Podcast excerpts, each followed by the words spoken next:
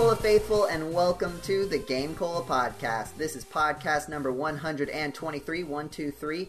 That's those are numbers that are in order sometimes. And I'm your host and podcast commander, Joseph Martin, joined by... Hi, my name is Diana Gray, GameCola dot net's resident fangirl and a rather lazy editor, and I haven't been on the podcast in forever. I missed you guys. Yeah, it's good to have you back. We also have... I'm Anna Benersky, uh...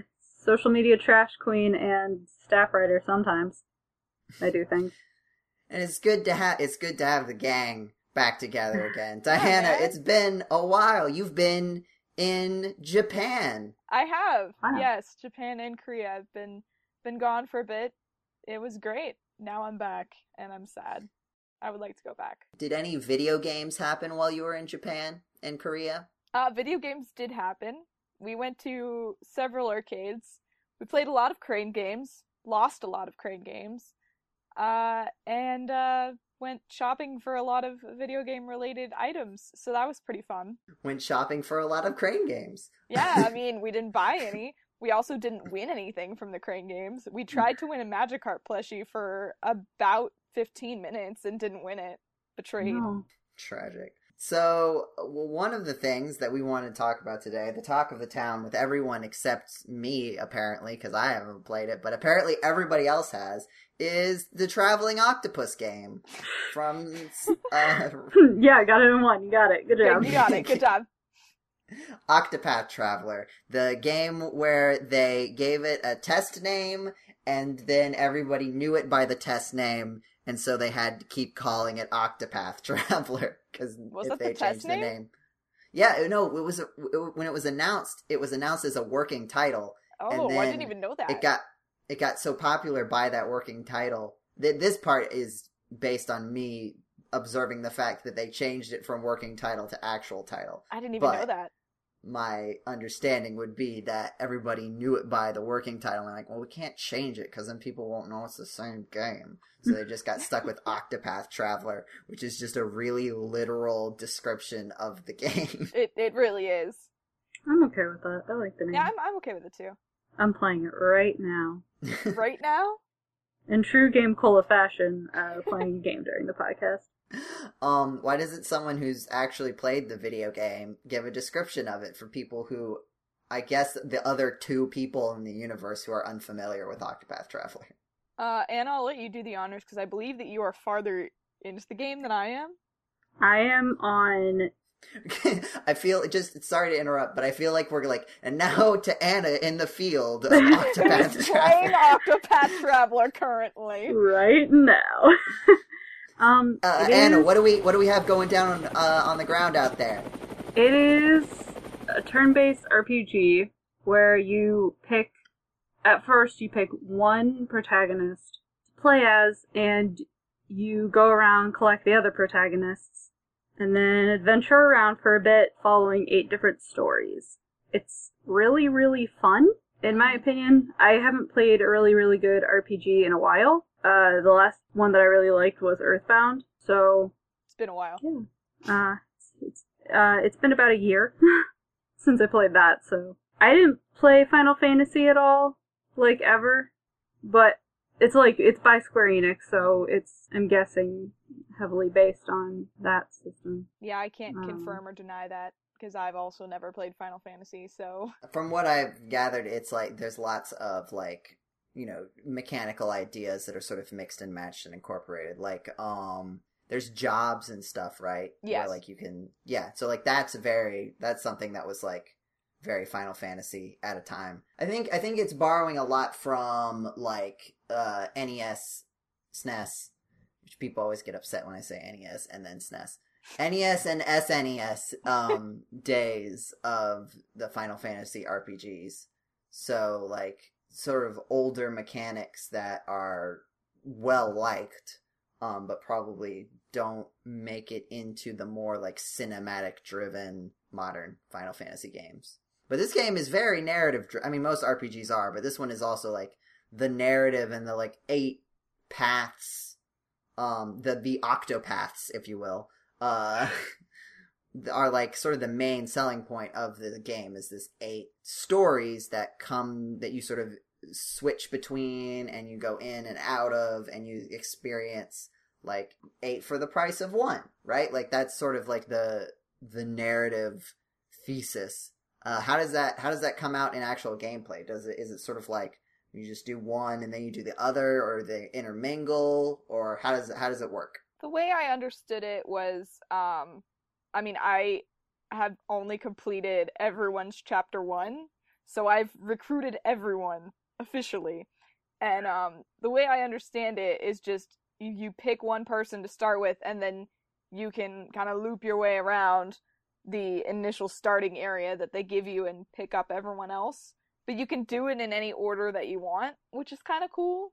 So, like, I worked my way up one side first and then worked my way back around to get everyone else. But then, yeah, I think it's obvious that you're kind of meant to get everybody first and then move on to people's chapter twos, because you can see the, diff- the like, the level spike. They give you, like, recommended levels. Like, you shouldn't take on this chapter until you're level twenty-five or something. And you should definitely follow those suggestions. Yeah, I'm gonna have a lot of grinding to do. Yeah, don't fast travel. Because I'm not remotely close to the levels where I should be at to take on anyone's level two or chapter two, so uh, I'm gonna need to do some grinding. And then you can do things in any order that you want, but the level caps are higher for, like, for example, the character that I recruited last, their level two recommended level is higher than the one for the character that I recommend that I got first. So I think you're kind of meant to do it in the order that you you recruit them, but it's not like a set guideline. Like, you could go and grind and do whoever you wanted, really. But I'm going to just keep doing it in order because I'm lazy and I hate grinding. But I really enjoy the, I, I'm really enjoying the game. I like it a lot, and it's pretty addicting. Oh yeah, definitely. Music is great. Character design is fun. Cyrus is It's they. really pretty. I mean, what? Cyrus, Cyrus Sorry. is they. Very true. Who did you, Anna, who did you start with? Oh, uh, Therion, the thief. Ah, uh, that was why you wanted me to go for him first. Well, yeah, um, I just like thief characters. Uh, what? Really, Anna? I had no idea Whoa. that that was a thing that Revelation. you liked. Oh my goodness. It all makes, their Twitter, it all makes sense now. Plus, we've all played D and D with Anna. yes. Um, I, I have a soft spot for rogues. Um... Well, okay, I mean, to be fair, I started with Primrose because she reminded me of my D and D characters, so there you go. Yeah, I was gonna say, you have no room to talk. No. No, Primrose is great, though. I love her. I think it, I haven't seen, so, what I've seen, and I, this isn't, it's not a spoiler, but it's a spoiler for me because I don't know about it. What I've seen is that once you get a bit farther into the game, the characters actually interact with each other. They do, starting, like, uh, everyone's chapter twos. Like, they start interacting okay, with each other. Okay, because I haven't seen that yet, but I saw some screenshots on Twitter. Mm-hmm. Depending on who you have in your party, they'll have conversations. Oh, yes, I live And I'm it's so good. I like Ophelia, too. She's adorable. I I picked her up near the end. I did her and, um, ha- Hanit? Hanit, yeah. I did them last. But, um, I think it's just fun how a turn-based R P G like this can give you so much freedom uh, in choosing characters, forming your party, and then which path you decide to go, for lack of better terminology, I suppose. Which Octopath. Stop that. Um, and I really enjoy it. I bought it the day after I came back from Japan because I have no impulse control. And I wasn't broke enough, apparently. Dude, same. Uh, I was I was at GameStop with uh, my boyfriend, and he and the sales guy were talking, and I got really bored, and so I just went up to the counter. I was like, I'm getting this today. Yay! And she, and the lady was just like, so what are they talking about? I'm like, they started off talking about this game, and then they just went off something else. I don't know. I had to go to two different GameStops to find it. Really? So I just went to my usual one, and they were like, yeah, we don't have it. And I was like, oh! Betrayed. That's awesome, but also yeah, I, I mean, I guess that means it's really popular, so that's cool. Maybe yeah, we'll see a great. resurgence in the classic turn-based R P G style if they see that a lot of people like this, but who knows? Well, It's also good just in general for the Switch to have a really strong third-party game. Oh, yeah. That, like, does really yeah, well. Yeah. Because the Switch has had a lot of success. Like, I don't think anyone would argue that it hasn't. But it's also been mostly with its first-party titles. It's had one of its most critically acclaimed Zelda games in years. It's had one of its most critically acclaimed Mario games in years. Um, other ones.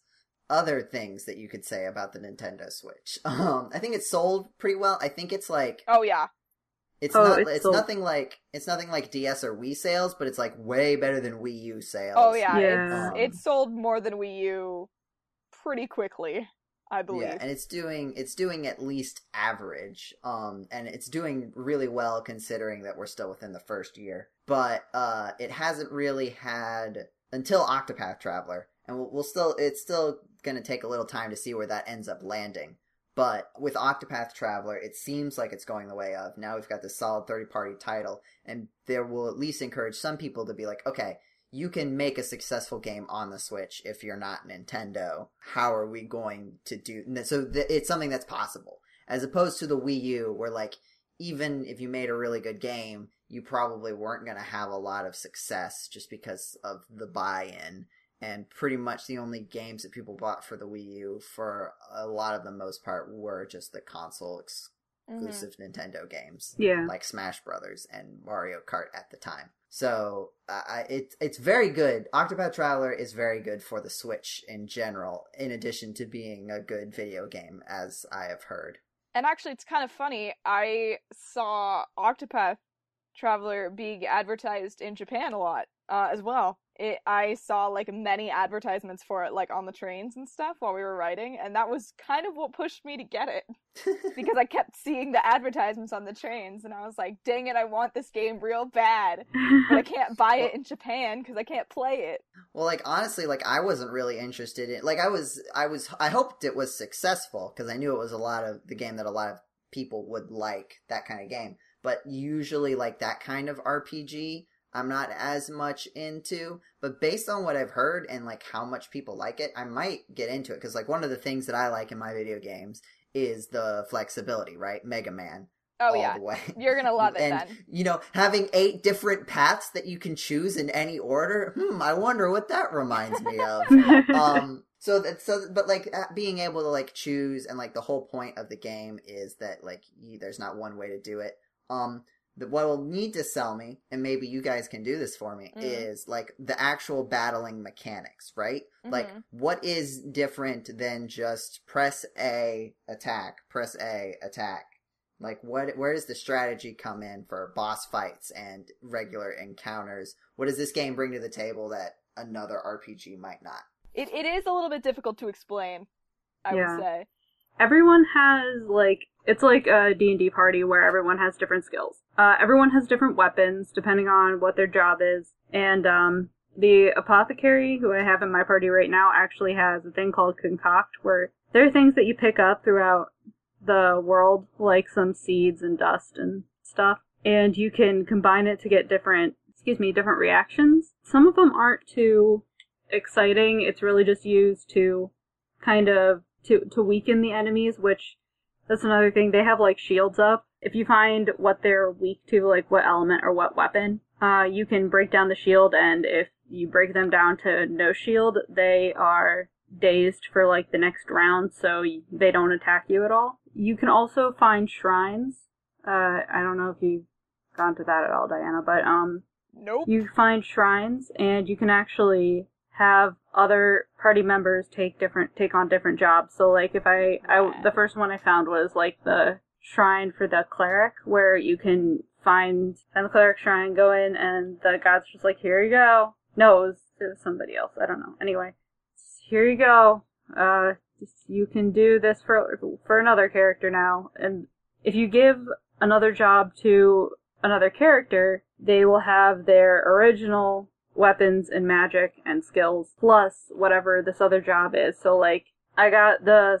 I lied, I didn't get the cleric one first. I got the scholar one first. So I gave that immediately to Primrose. Oh, my boy. The dancer, so she could do her buffing moves as well as magic. Then I found the cleric. I was able to do that. I was able to give the cleric powers to uh, the apothecary so he could do all the heals. And um, it's really fun, actually, and it helps with um, not having certain party members. It, like, you can only have four there at a time. Uh, so if you have to leave someone behind, you can give their job, if you have it, to someone else who's actually in the party. You can't get rid of your first uh, protagonist until you finish their entire story. Okay, that was something I was wondering. Thank you for letting me know that. Yeah, I was trying to, like, put Therion, Therion in the uh, inn one time, or, like, the tavern or something, and it's like, nope, and I was like, oh, okay. I'm like, excuse me, I'm trying to level everyone else. Primrose, you're fine. Get out of here. You are level eight million, please. But yeah, I was, when I first got the game, or, like, when I first heard about it, too, I was really worried that the battle system was going to be, like, Bravely Default, which was not some, I, I did not like it, but it wasn't really my thing. And it is a little bit like that, but for me, this this system is more intuitive um, than that was. I don't know why, but it it I feel like the battle system really works. Except my problem is I'm addicted to, like, trying everything on every enemy to see to get all of its weaknesses, yep, instead of, like, actually killing things. Um, and that gets me into trouble sometimes, especially when I know that it's just because I don't have a certain weapon in my party at that point. Like, I don't have someone who can wield an axe. And I know that's probably what the last thing is. But my mind keeps telling me, better keep trying things even though you've already tried them. If only I knew what this tree was weak to. This tree-based you know enemy. What, sometimes what kind of weapon yeah, some- would be useful? Yeah, sometimes it's a little, like, obvious. Other times it's like, I have no idea what you're supposed to be weak to. I generally just set everything on fire and hope that it works. Oh yeah, definitely. Yeah, that it would, would right? That yeah. would also work for the tree, uh, to be fair. But I, yeah, I mean, I think the battle system is pretty easy to pick up and really intuitive, so I would recommend it for that, yeah. I'm having a great time fighting eight million of these things. I'm not looking forward to grinding, though. Although it's... now I'm going to have to go look for those freaking shrines, I guess. Um, yeah, it, usually you'll find them in, like, big open... Like, you'll understand when you see it, but there are these big open spaces. Like, yeah. you kind of have to wander around. They'll they'll also be on the map. Like, you'll oh. see it on the map. You can just Maybe go in that that's direction. What that is.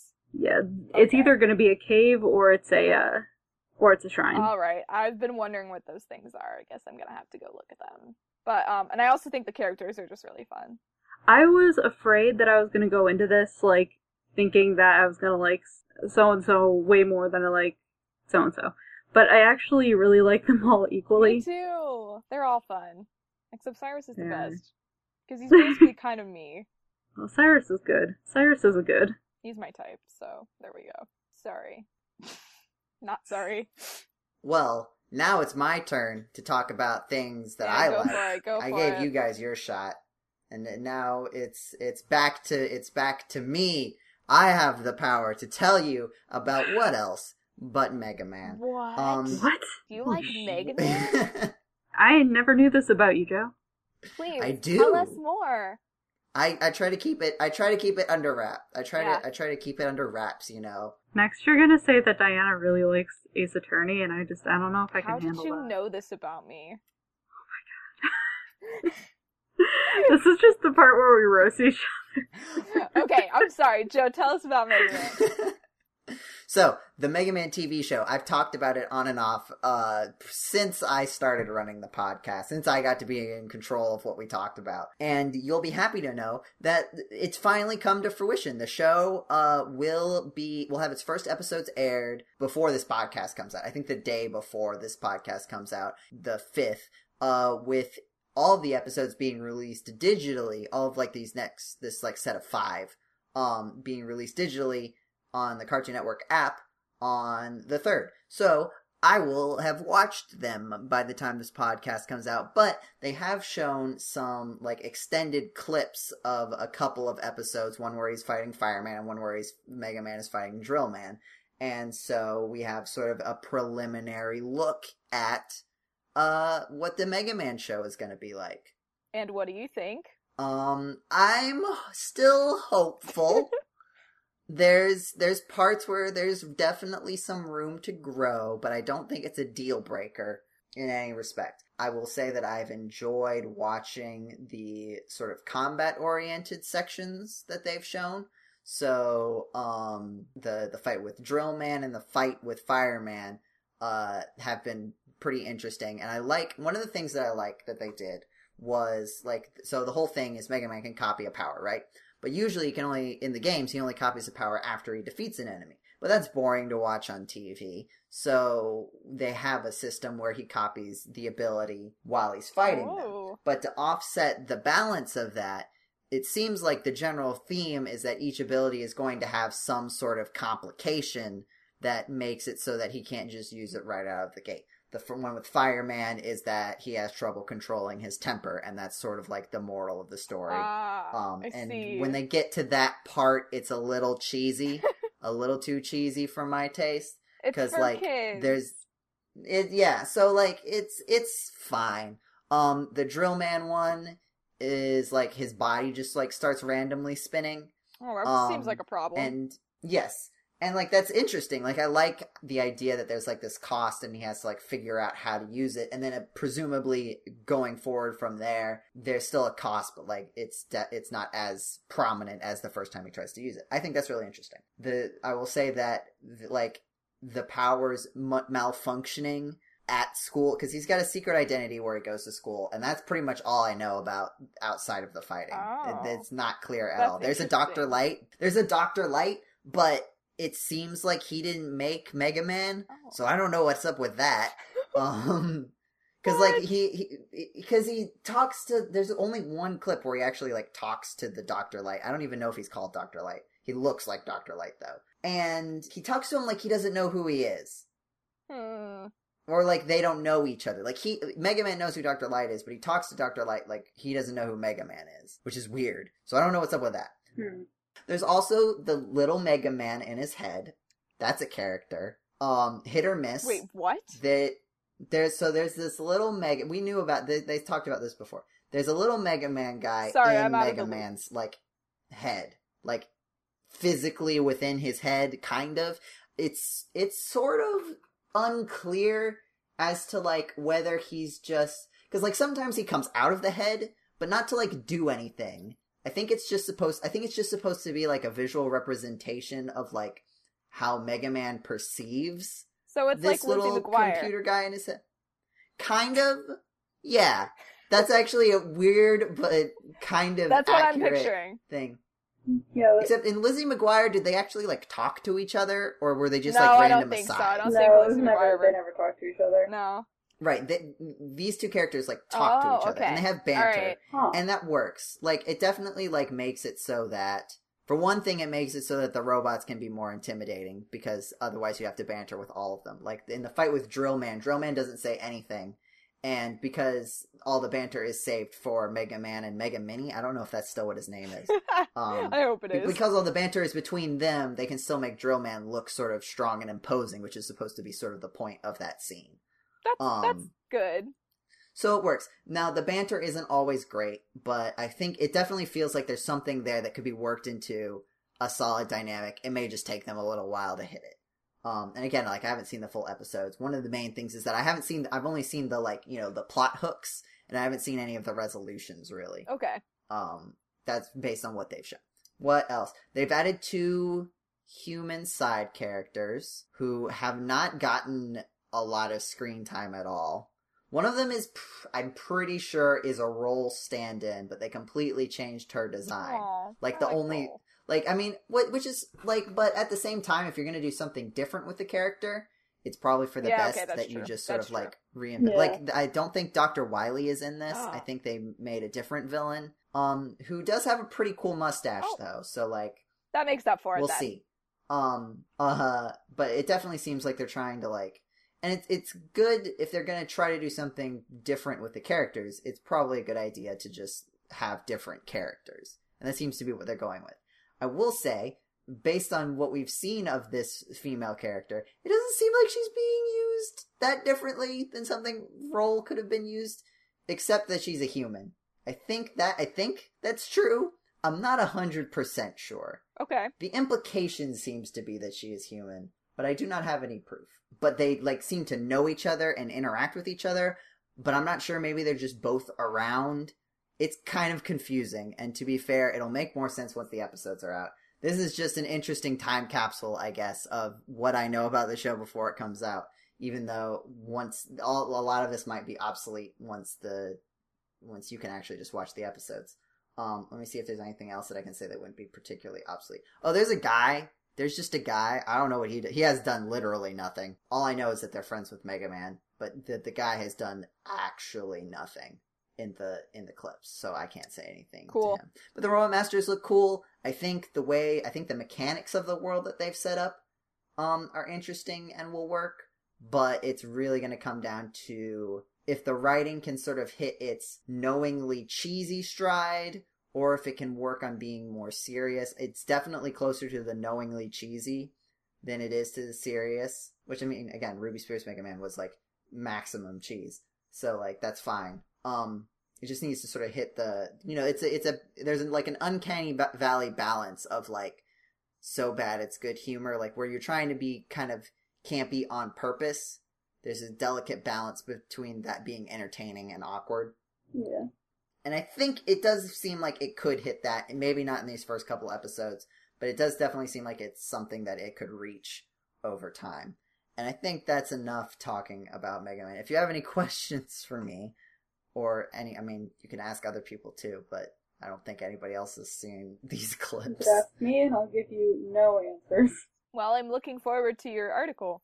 Yeah, if you want to, I'll try to write an article about the episodes. Um, if you have any questions, I can try to address them in the article, or we can just chat it up on Twitter, honestly, if you really are curious what I think about it.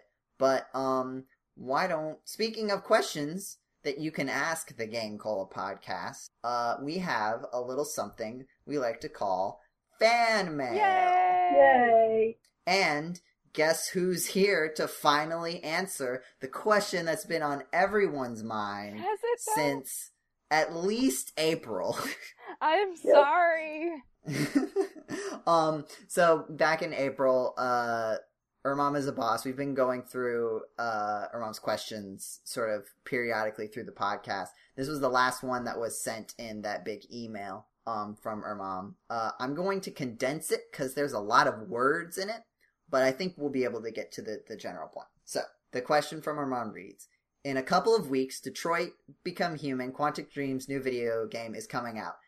The game is out it now is. and has been for a little while. Um, recently, the studio had reports coming out of allegations of sexist and racist behavior taking place in the workplace. David Cage, the studio founder, denied the reports, stating, you want to talk about homophobia? I worked with Ellen Page, who fights for L G B T rights. You want to talk about racism? I work with Jesse Williams, who fights for civil rights in the United States. Judge my work.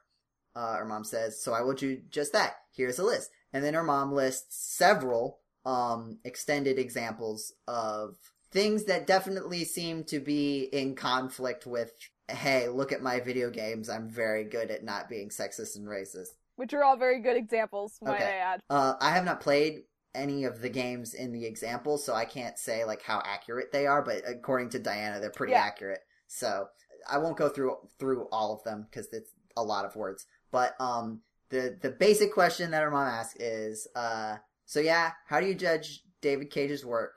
And they also asked, any plans of playing Detroit, now knowing all this? Has Have you played Detroit, Diana? I have not, because I don't own a P S four, but I have watched okay. a full playthrough, and also another, like, another group individually, like, separate from that playthrough, started on um, the night it came out. Um, we were part of a live stream that I was in the chat for, and then I've read up on it just because I was curious um, about what the reception and stuff was, and also um, I've read up on the endings because I wanted to know what changes if you do things differently than the person that I watched did. So I know a fair bit. And then Anna, you've also seen some of the game. I've seen most of it. I didn't watch the very end. Okay. And then um, I've seen a lot less than both of them, but uh, I've also, like, listen to a lot of people talk about the game, that the story of the game, in ge- aside from a lot of this, the larger criticisms of the game, the general story of the game just, like, isn't my jam, so I haven't been particularly invested in watching a playthrough of it. Um, so there's a lot to unpack in this situation. Luckily, we have Diana, who can bring a lot of helpful insight to this whole topic in general, per- uh, we can start with the uh, the reports and allegations, um, because that actually uh, just recently uh, sort of wrapped up, I guess, is a way you could say it. Yes. Uh, the the court made it, the French court made a decision in favor of the employee. Basically, I'm going to read off. This is an article that I found on the website Screen Rant, which I think should be, at least the part I'm about to read, should be just like a general idea. Um, basically, in France, uh, the, the this employee left the company because of what they thought was a what was it, it was it was because um they considered it to be a hostile workplace. Yes, hostile. That's a good. That's a good. Um, this is employment was, law, so I know mm-hmm. a little bit about this. So uh, there were employees were sharing uh, inappropriate photoshopped images, um, and there was uh, sexist and homophobic language. And so the what basically happened was this person left the company, and if you in France, if you leave a position because of because you feel like this kind of situation happened, that you were victimized, uh, the the you left because of the work environment not meeting standards. Legal standards? I don't know. I don't know how to talk law. Um, but uh, if, for for this, if you leave in a situation like this, you can it's you can still file for unfair dismissal, and it just sort of goes through that process. I'm sure Diana could tell you more about it than I can, even if only a little bit. But that's basically what happened, and the employee won the case, and so that's sort of where we are now with that. I don't know if you have anything to add, Diana. Uh, I mean, no, I think that was a pretty good summary. I'm not obviously familiar with French employment law, so I can't, I'm not sure how different it is from American employment law, so I'm not going to offer, trying to offer any legal critiques of this case.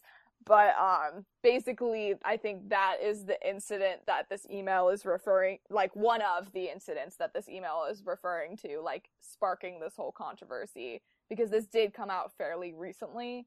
And the case was only decided, I think, on the twenty-seventh of this past month of July. So, like, that's when it wrapped up, or, like, or was close to wrapping up. It's a pretty recent, um, like, thing. But who knows? This is not the first time that Quantic Dream has been in court for this kind of situation. And it's not the first time that they've lost. So that's not really a good sign for them, I guess. It's probably the only thing that needs to be said. Yeah, I mean, it's not a, it's not a, it's, it's bad. Like, let's, I don't, I don't think we are saying anything particularly controversial in saying that this is a bad thing yes. for them to be doing, a bad work environment. You'd hope that they would be fixing it. It does not seem like they have been. And that sort of leads into the conversation about, well, the games themselves, are the games themselves also sort of insensitive in a, in the same sort of way? Which is, I think, a little bit more nebulous of a top. Like, it's, I think it's pretty easy to come down and say, hey, sexual harassment in the workplace, that's a bad thing. Saying whether a piece of art is that, again, and this is speaking as someone who hasn't played any of these games, so maybe it is more black and white than I am imagining, but I feel like that's harder to come down and say, this is bad, or this is good, because it's, it's wishy-washy, weird. Like, does this represent something? Or da, da, da, da. And I'm rambling, so someone else should start talking. I mean, what I think is, I mean, it's it's obviously, I mean, you just said it's a complicated issue. What I would be inclined to think is that based on stuff that I heard about the development of Beyond Two Souls regarding the mocap and stuff, or especially because the game obviously starred Ellen Page, and for those of you who have played it, um, there are at least two shower scenes that I could think of off the top of my head. So obviously those were mocapped somehow. And I heard, I, this is not substantiated, and I don't remember where I read this at the time, but someone I was watching a playthrough of mentioned it, and I remember looking it up at the time, but this was a while back, so I don't um, remember where I read this or anything, but that there was some possibly unscrupulous stuff going on with that footage, uh, maybe. So that's, that's I think, a little bit more directly linked to production of a game that would make mm-hmm. a situation like this be linked to a game and possibly, you know, make people turned off from a game based on what was going on in the work environment at the time. Now, looking at something like this, in, you know, possibly in conjunction with the development of Detroit, I think that we can all agree that obviously Quantic Dream's workplace dynamic needs to change. Should that affect any reception of the product that they created? I don't know. In my mind, I'm not sure if it should. And because we can do things about the workplace environment without affecting the game, I guess I see them as kind of independent things. Mm-hmm. So I think when David Cage, you know, that quote where it's like, I've worked with Ellen Page, I've worked with Jesse Williams. No, I don't think that quote should mean anything, because... I mean, especially, especially, like, yes, I worked with this person who criticized me for being bad at the thing that she does. Yeah, I mean, there was a lot of like, stuff that's not going great... on between David Cage and Ellen Page, is what I heard during the development of that mm-hmm. game. So, you know, that's cool. But, um... regardless of what happened, they were not buddies. No, um... So, I, I mean, I just see it as two completely separate issues. Whether there is unscrupulous content in a game as opposed to unscrupulous content in a workplace, I think those are two very different issues and should be treated as such. I guess, I'm not sure if that answers the question, but... I mean, it, it's, I, I think it goes along with talking with the question. I will say that, like, part of my linking of it back before was because... I mean, he's doing it in the opposite direction, but in the quote, he says, uh, if you're trying to make a judgment on my workplace, you should look to my games as a representation of that. Because he says, judge my work when criticized about his workplace. To be honest, if and you've so, seen interviews with David Cage, like, at all, I, I have no, I don't really have a lot of respect for David Cage, um, based on just his attitude during interviews, and then of course there's quotes like that. Like, I just don't really have a lot That's of respect fair. for him at at all. So a quote like that, although I didn't hear about that quote before initially reading this email, doesn't surprise me one bit. So bringing it bringing it back around to more of the discussion of uh, Detroit specifically, I think is, is another thing, um, because that one that game. Uh, used some very uh, direct civil rights metaphors. Uh, the, the basic, ba- from my impression, and you can correct me if I'm mm. if I'm wrong on this, but I think this is right. The basic sort of idea of Detroit Become Human is there's robots. They have reached the point th- they're, they're androids, so they look like people, and they've reached the point where like they've just now reached the point where they've sort of become autonomous and can make decisions for themselves and like gain consciousness, whatever nebulous thing that means.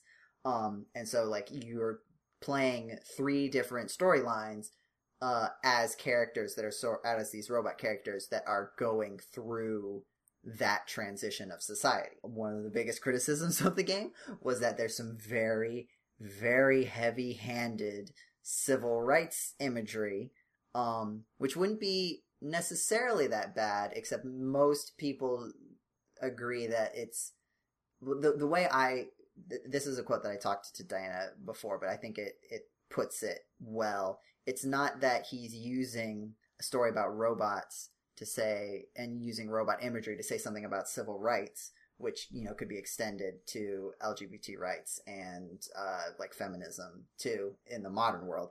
But instead, he's using imagery from civil rights movements to say something about what he thinks about robots. And that's just not as strong, and it's all, and some people are uncomfortable with, like, that idea being used like that, like, using a real-world thing to say something about a fictional idea that you have.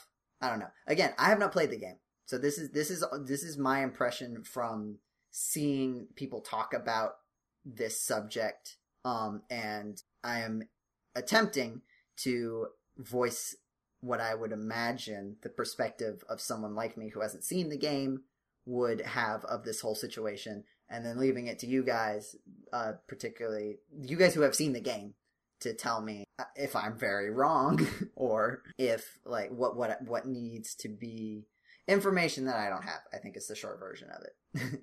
But this is where this is where I am right now, based on what little I have seen of the game. Well, Anna, I don't know how far you got in your playthrough. It's like very close to the, to the end, but it's okay. Been a while. Well, I don't know. It's it's weird for sure, and I would agree that the civil rights imagery is very predominant in the tail end of the Marcus storyline, and it mm-hmm. did. Like, when I was watching the playthrough that I was watching, that is something that turned me off a bit. Like, I just wasn't, I wasn't feeling that part of the game. I didn't, I can't exactly explain to you why, but when I was watching that part of the game, I was like, I'm just not sure this is necessary. Like, all of this, like, all of this imagery, I'm not sure all of this is necessary. And I get... To me... To me, like, it's just just real quick, to me, it felt like the problem was, it was very much, based on the clips that I've seen, it's very much, look at me, I'm topical, rather than, look, this serves the story. Yeah, I, I can agree with that. I think I can, I mean, I don't know how long this game has been in development, like, if it was just a coincidence, or the, or they did it on purpose, but, I mean, I know that, I think... They originally developed the story around Kara because that was where the t- that was the original tech demo um, mm-hmm. was Kara, but I don't know, you know, when the Marcus and Con- the Marcus in particular is really Connor doesn't really have any of the when we're talking about the um the civil rights imagery. Let's just be clear, we are talking pretty much I think solely about Marcus in my mind. Anyways, I didn't see anything as crazy in um. Kara or Connor that I would equate to the the stuff I saw in Marcus. And I just, I don't know whether it was a coincidence or if David Cage was really doing it on purpose. If David Cage was really doing it on purpose, it would not surprise me in the slightest, because that's a very David Cage move, to be honest. But, yeah, I don't think it's inherently bad, I guess. The timing might be a little bit off. But I don't know if that's some, at the same time, I don't know if that's something they could control. I'm not sure if they meant it to come across that way, and I don't think that's something that we'll ever know, but I mean it doesn't really matter what they meant, I guess. It just matters what came across, and I can see why people would be upset about it, but I think in the end you just have to realize that it's just like a movie or a book or anything like that. It's just someone expressing their opinions, albeit possibly incorrectly, I guess, and go from there.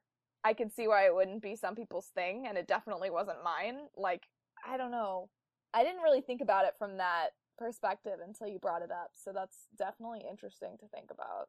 I will say that, and based on what I've seen, I think this kind... Because, like, all of the, the Quantic Dream games, in terms of, like, gameplay, are like this. They're like these little mini-movies mm-hmm. with branching storylines, and you do quick-time events. Um, and not always quick time, like, they, they say quick time event, but, like, that's not the, always the same as, like, oh, this, like, you have two seconds to press this button to cause an outcome. Sometimes it's choices. Just, like, make a choice.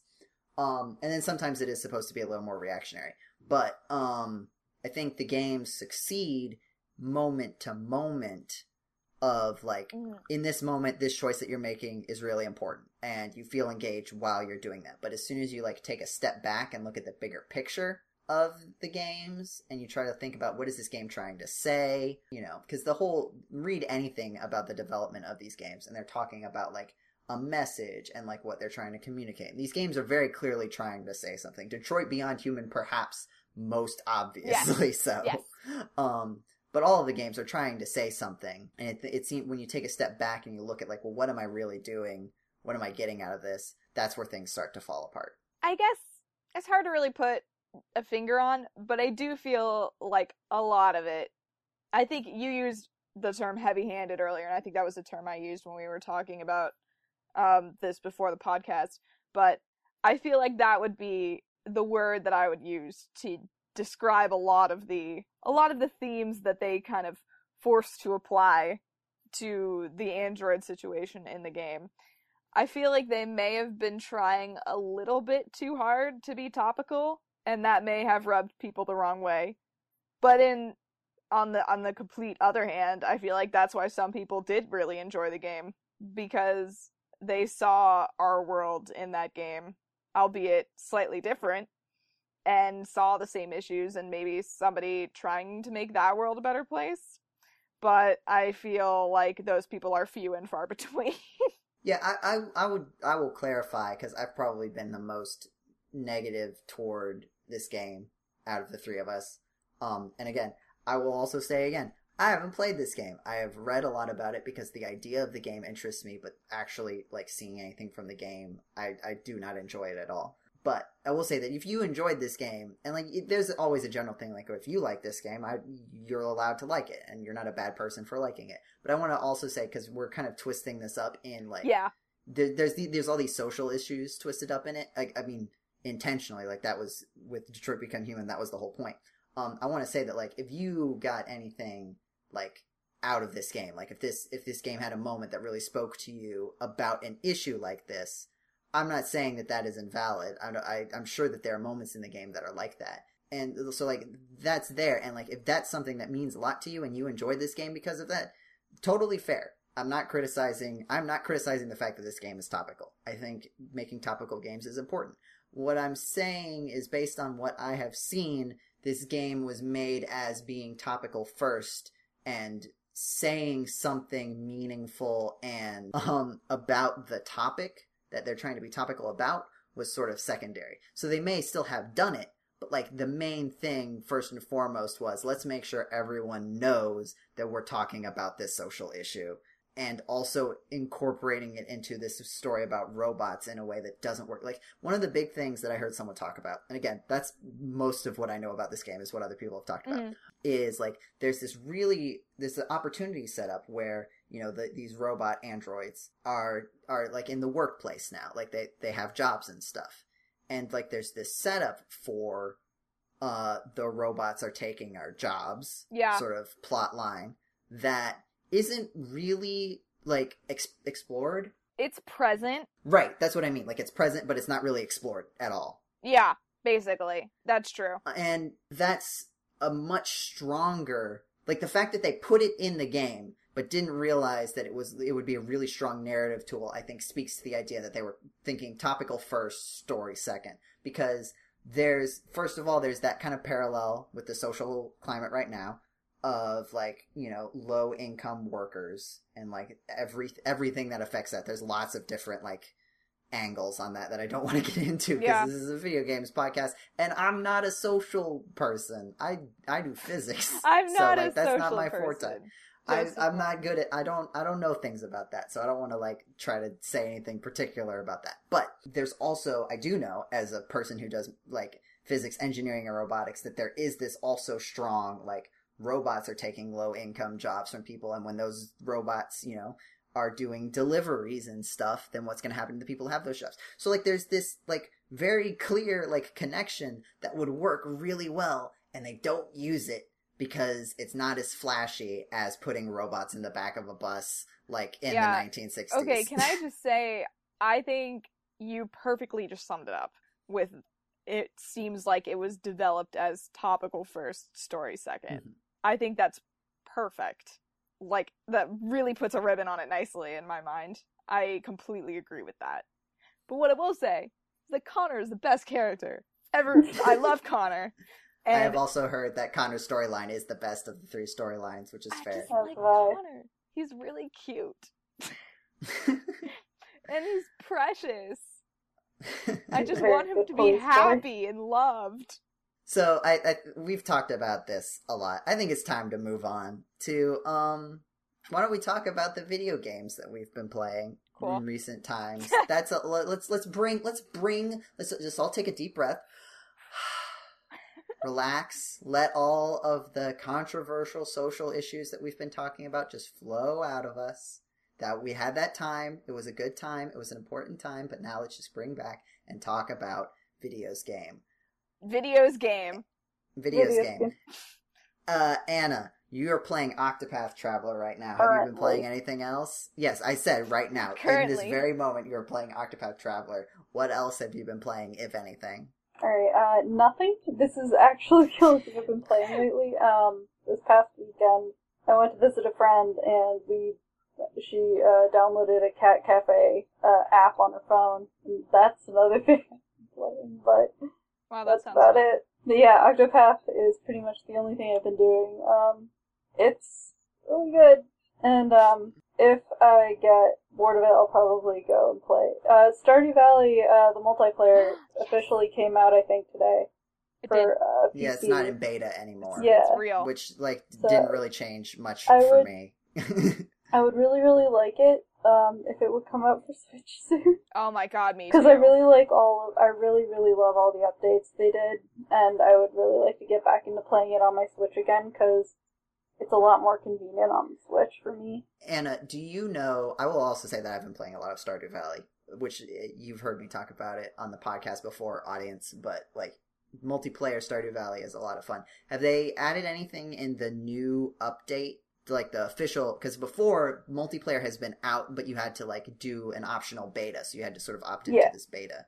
Um, and this is the official release. Is, are they adding anything else in this like full update, or is it just like the beta has been made live to everyone and I everybody's games are being updated?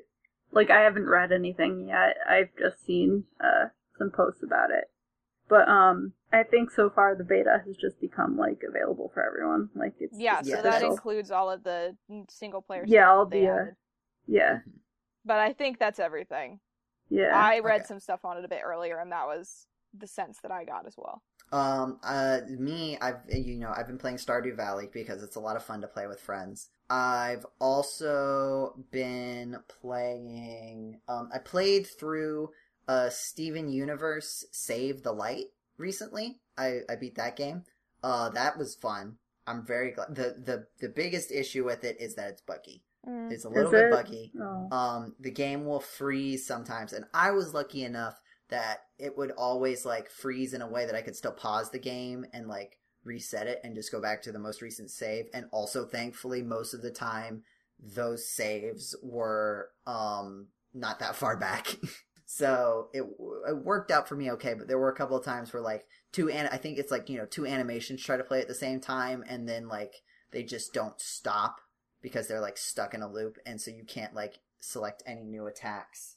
And so you, you can't, you can't, you know, do the fight anymore, so you have to exit out and quit. So that's the biggest issue with the game, but like in terms of it, like, first of all, is like a perfect replica of like the show, the style of the show, in the sense that like you're playing this game and it's like, yeah, this just, this feels like the perfect transition of Steven Universe into a video game. Like it's, I mean, part of it is because like the game's plot was written by Rebecca Sugar, the person who writes Steven Universe. So like it was worked very closely. It's very clear, and I, I, this is something that I hadn't thought about, but, like, realize now, that, like, the people who are making the licensed T V show video games now are people who played video games before. Like, it's not just, it's not just people who are like, oh, kids like video games, let's make a video game. It's, like, the ideas that the people behind Steven Universe had for this video game that were then put through to the company. There's clear allusions to Chrono Trigger and uh, the Mario R P G games, like the handheld ones. Oh, wow. Like, there's a lot of, like, not, like, story allusions, but, like, mechanics, yeah, like, mecha- taken yeah. from that, and, like, very clearly, like, we liked this thing for this game, let's, let's bring it out that, so, like, In Mario, in the Mario R P G games, you get badges, which are like these little items that you can equip that give your character basically some kind of special ability, and you can change that. And the Steven Universe Save the Light is like, okay, well, what if you could get to a point where you level up enough and you can give your character two badges? So that was, and so now you got two abilities, and and then you've also got like, you've got the thing where you can like hit enemies before. Uh, it's sort of like, I think this like went from Earthbound to other games where like Earthbound was like depending on if you hit, came at an enemy from behind or in front, mm-hmm. like that changed like whether you were at advantage or disadvantage. And then that sort of turned into like attacking the opponent in the opponent in the overworld in some way, which then translates to some damage in the first round of combat. Stuff like that is, is in this game too. And so like, it's got all of this, like, it's using the framework of all of these other R P Gs in a way that is, like, very clearly, like, understanding video games and not just, oh, kids like video games, so let's just make a video game. It's, look at this, it's Bobby Magoo, and he can jump in a video game. we did it, everyone. That's our that's our licensed video game. Um, so if, if all it really needed was a bit more technical polish, bringing it together. There's there's a couple of weird design choices. Like there's one character that can lift metal things, and if you drop, depending on from how high you drop the metal thing, they like game screen shakes. But like if you do it from like not really that high and some. Like, some heights that, like, you have to do. Like, it's not me just messing around trying to break the game. Like, this is, like, what you have to do to advance. It'll, like, shake the screen, like, wildly for a solid, like, five seconds. And you're like, please stop. I get it. It fell. Please stop shaking the screen. So there's just little technical things like that. Like, glitches falling out that, like... I feel like if they made a third one... and they could use, because I think this company was coming from mostly a history of mobile games, and so I think part of that was just like growing pains. They were a little out of their depth. Yeah. They included a lot of content. I think that if they were to make a, like a third one, because they made a mobile game, Jetty reviewed it, um, they made a mobile game that was very much in this style, but like the console one is expanded uh, a lot. Uh, if they made like a third one, I think it would, if they could get that technical, like, you know, keep it from glitching as much, it would be really, really solid. There's lots of other things I could say about it, but I've been talking for a long time. So let's go to Diana. We haven't heard any video games that you've been playing for a while, so why don't you give us all the details? Ah, uh, well, let's see. What have I been playing? Obviously, Octopath um, for the past couple days. Mm-hmm. Uh, while I was in Japan, actually, uh, my best friend, Noelle, that I went with, got me back into Tomodachi Life. So... we were playing Tomodachi Life pretty much the entire time that we were in Japan. Um, it was bad. Things happened. Um, by the way, Anna, you and uh, Paul are still dating. Oh, no. Uh, and uh, Joe, I think you got a girlfriend, but she broke up with you. Um, Aww. It was, it was sad. Um, but, yeah, so Tomodachi Life, I've been playing that again. Super fun. Um, and then mostly I've just been gearing up for... Um, the Xenoblade expansion to be released in, like, two months? A month now, is, maybe? Is that, like, a D L C thing, or...? Yeah. It's a story expansion that is going to be released in September, but they just re- dropped a new expansion pack, like, last night, and I didn't know anything about it until I, it, like, downloaded the data, and it was like, successfully updated Xenoblade, and I was like, excuse me? Like, so I gotta get on that tonight, probably. Which... Which Xenoblade is this for? Two. Two, okay. Yeah. So, uh, I gotta get on that tonight, I guess. And I, um, bought, uh, started and finished Odyssey on my Japan flights. Is, is it a very good video it game? It is a very good video game. I like it a lot. I knew it! Uh, I'm gonna, it's I'm, I'm obviously, of course, going to one hundred percent complete it, but I haven't gotten around to it yet. I like it a lot. It was a lot of fun. It's obvious that some parts of it were meant to be played with the uh, controllers separated from the Switch, which proved a bit of a problem when I was playing it on a yeah. plane. Yeah, that it, it, some of the motion controls don't work super well yeah. when you have to like, because like one of the big things is like like shaking the yep. controller yeah. to like move the hat, which like you I think you can press. I don't know. Maybe you, I don't remember if you can if there's a way to do it without motion controls. You can like press Y or something, but it doesn't work as well. Yeah, but yeah, it doesn't work as well. It's very clearly, like, designed for you to do that, and it's really helpful if you can do that, but, like, it feels so bad. Like, you're like, I don't want to shake this whole Switch like that. I know, no. I was, like, I was, like, trying to, like, shake the Switch, like, on the plane, like, quietly, because my friends were sleeping, and then I look over, and they're both, like, looking at me, like, what are you doing? And I was, like, I'm sorry. there's uh, there's a there's a cockroach. Sorry, there's just a cockroach in this, uh, this Switch. I'm just, um, just trying to get it out. But yeah, that was. I think that's about all I've been playing recently. I've started playing Fire Emblem Warriors again too, just because I got not tired of Octopath Traveler, but I just felt like I needed to beat some things up. A break. Yeah. Like burned out. I just I needed to like have an easy time destroying a bunch of enemies, so I was like, Fire Emblem Warriors will do that for me. So I put that back in the other day. That's the cell phone one, right? Uh, no, it's the uh, Switch one. Oh, that's okay. Heroes, oh, which right, I have right, also right. been the, playing, like, to be fair. The Dynasty Warriors. Yeah, yeah, yeah. And I mean, I have my mobile games, but uh, they need to update the Harry Potter game before I lose my mind. They deleted all of my progress, so I had to stop playing it. I was How like, oh. dare they? Yeah, and I... okay, so my entire article about uh, mobile games and losing money on them, that was mostly about the Harry Potter game, if I'm honest. It's a great game, kind yeah, of. Pretty, yeah, it's pretty good, and it's, it's just... Even if the storylines are a bit predictable and Dumbledore gives you five million points at the end to make sure your house wins the House Cup. Yeah. Every year. No, it's, uh, it's, um, it's a mobile game. Nothing like Pottermore, but yeah. That'd be cool.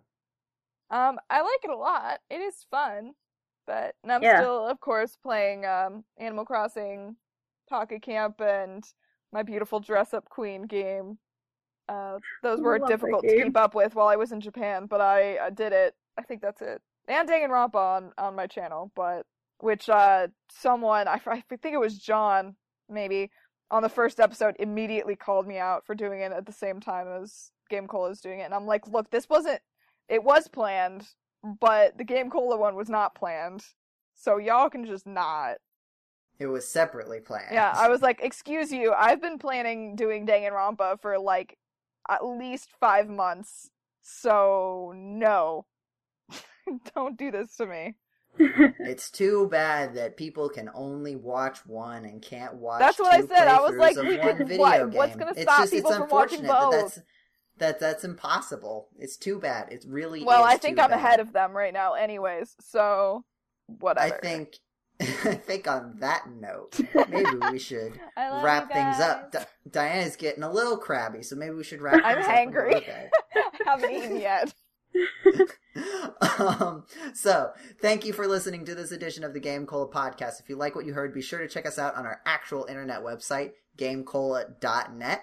Um, for articles, reviews, news, um, other podcasts, uh, all sorts of things on our actual internet website that you can look at with your own two eyeballs. It's pretty sweet.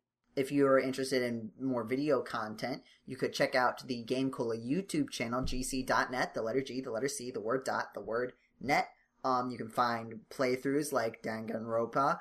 Uh, you can also find... Is Valhalla still happening? Did that finish yet? I, I never don't know think if that's it finished. finished. Uh, Cam's been doing some stuff, so I don't know what's going on.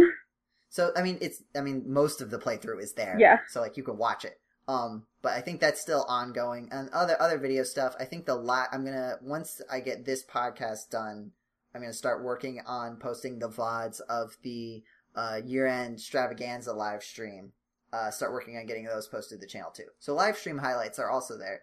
Uh, aside from that, we also have, you can also contact us on social media, right, Anna?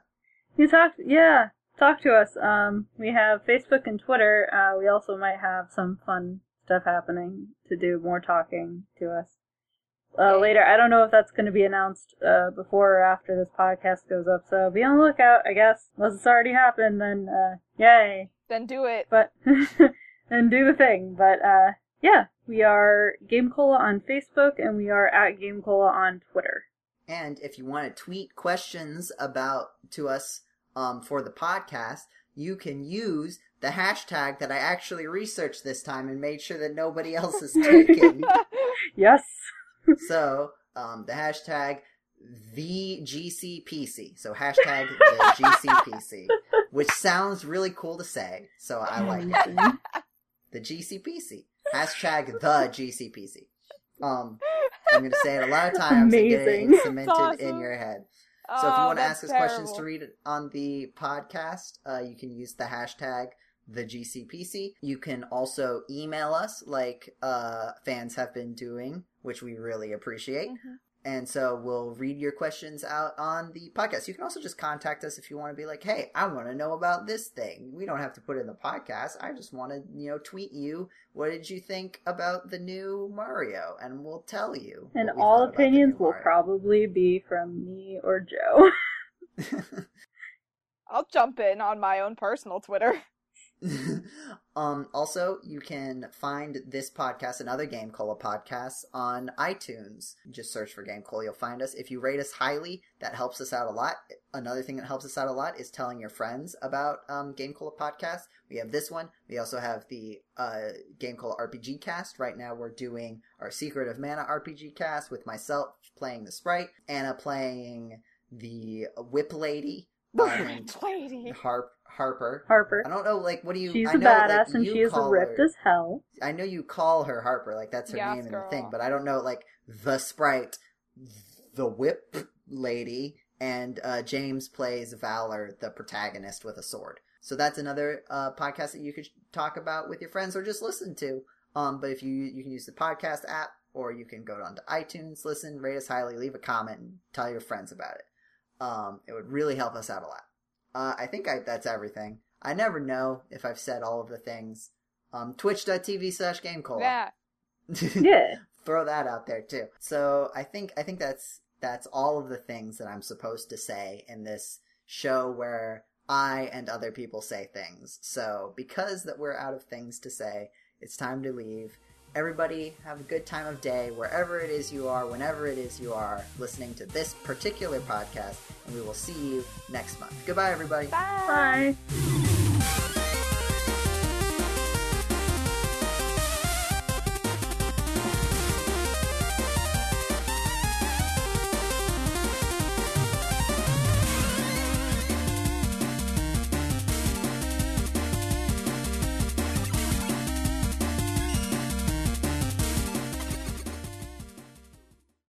Greetings, GameCola faithful, and welcome to the GameCola podcast. This is podcast number one. The, the, the I'm going to start over because that was a bad. That was a bad intro. No, that was perfect. Keep going. Yeah, that was, that was great.